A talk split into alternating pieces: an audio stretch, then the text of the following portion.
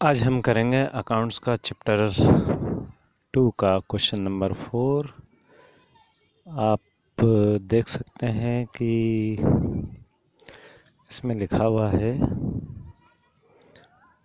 कि a company issued thirty thousand shares of rupees ten each payable one one on application two on allotment 3 on first call and 4 on second and final call. Give journal entries. Let's draw the column of journal. So the first entry is bank account debit to equity share application account. Amount 10,000 10,000 this amount is getting by 10,000 into 1